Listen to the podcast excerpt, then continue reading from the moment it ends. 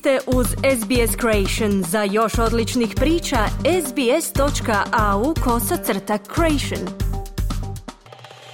Slijede vijesti iz Hrvatske. U prvim satima nove godine bolnice diljem Hrvatske primale su žrtve pirotehnike. Najteže su stradala djeca.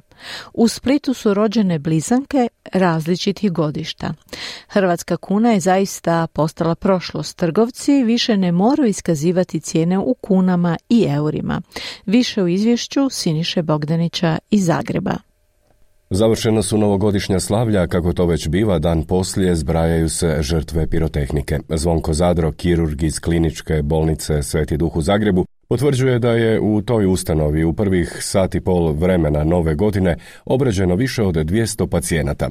Uglavnom je bila riječ o bolestima, natočenjima, uganućima. Imali smo tri ozljede petarde koje su završile jedna na grlo nos i dvije na očnom odjelu. Osim pirotehnike, pucalo se iz pravog oružja. 20 minuta iza ponoći metak streljiva probio je kutiju rolete i zid stana 60-godišnje žene na Črnomercu, izvijestila je zagrebačka policija uz ocjenu da je novogodišnja noć prošla mirno. Metak je pao na tlo sobe u kojoj nije bilo nazočnih ukućana, ističe policija, da kako nije poznato tko je ispalio taj metak, a u naselju kod Ladimirevaca djetetu u šaci eksplodirala je petarda i ozlijedila ga. Kristina Vukojević, rac iz policije.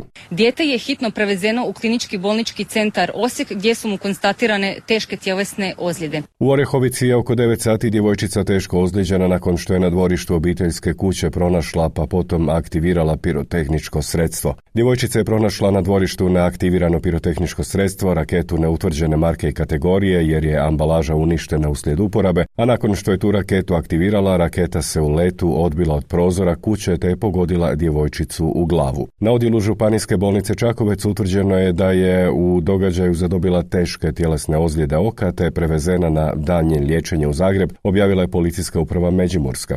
Iz Splita pak stiže lijepa vijest. Rođene su blizanke i to jedna u staroj, a druga u novoj godini. Prva djevojčica na svijet je stigla minutu prije ponoći, a njezina sestra minutu nakon ponoći. Marko Mimica, predstojnik klinike za ženske bolesti i porode KBCA Split i ravnatelj KBCA Julije Meštrović. Zaista je jedna neobična situacija bila noćas kada su blizanke rođene onako kao u Džibonijevoj pjesmi u ponoć, jedna malo prije i druga kasnije.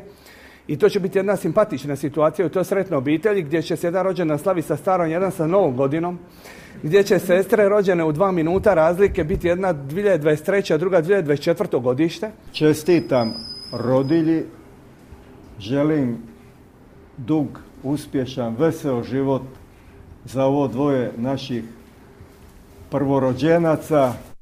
Posljednjih dana trese se tlo u regiji, ponajviše u Bosni i Hercegovini, a snažan potres magnitude 7,6 koji se dogodio u Japanu naglasio je pitanje što bi se dogodilo da Hrvatsku pogodi potres takvih razmjera ili čak manji. Na njega je u programu javne televizije odgovorio Mario Uroš, izvanredni profesor na Građevinskom fakultetu u Zagrebu i član Hrvatskog centra za potresno inženjerstvo. U Hrvatskoj je fond zgrada uglavnom star, i nije spreman za ovakve potrese, nije ni trebao biti spreman u to vrijeme kad je građen. Pa neka prekretnica je u propisima u nekakvoj protupotresnoj gradnji 60, 64. kada su uvedeni i prvi propisi.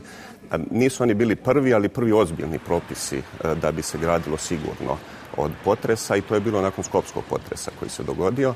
Nakon toga su oni par, eh, par desetljeća, 81. pa i dalje 2000-ih je uveden i europski standard. Oni su se poboljšavali, međutim možemo reći da od 60. godina nadalje eh, možemo pričati o relativno sigurnoj gradnji u Republici Hrvatskoj. Nakon ovog potresa, nakon ovih potresa u Zagrebu i Petrini zapravo prvi put mi imamo pojam te konstrukcijske obnove koje do sada nije kao takav postojao. To je po meni dosta važan pojam jer e, građani moraju znati da sam povratak, povratak na prvobitno stanje njihove građevine nije dovoljan. Jer se ona na kraju krajeva ne bi ni oštetila u potresu u tolikoj mjeri da je, da je ona bila kvalitetno napravljena.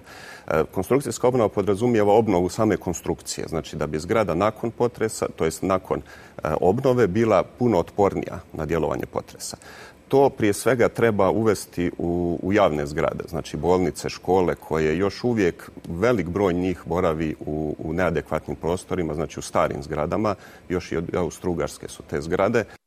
Čini se da se posljednjih godina polako ostvaruje želja turističkih radnika da Hrvatska postane cijelogodišnja turistička destinacija, a ne sezonska. Hina je tako kao sjajan primjer istaknula Makarsku rivijeru. U turističkim mjestima na Makarskoj rivijeri za novogodišnje praznike boravi oko 3000 gostiju, od kojih su većina njih strani turisti, doznalo se iz lokalnih turističkih zajednica.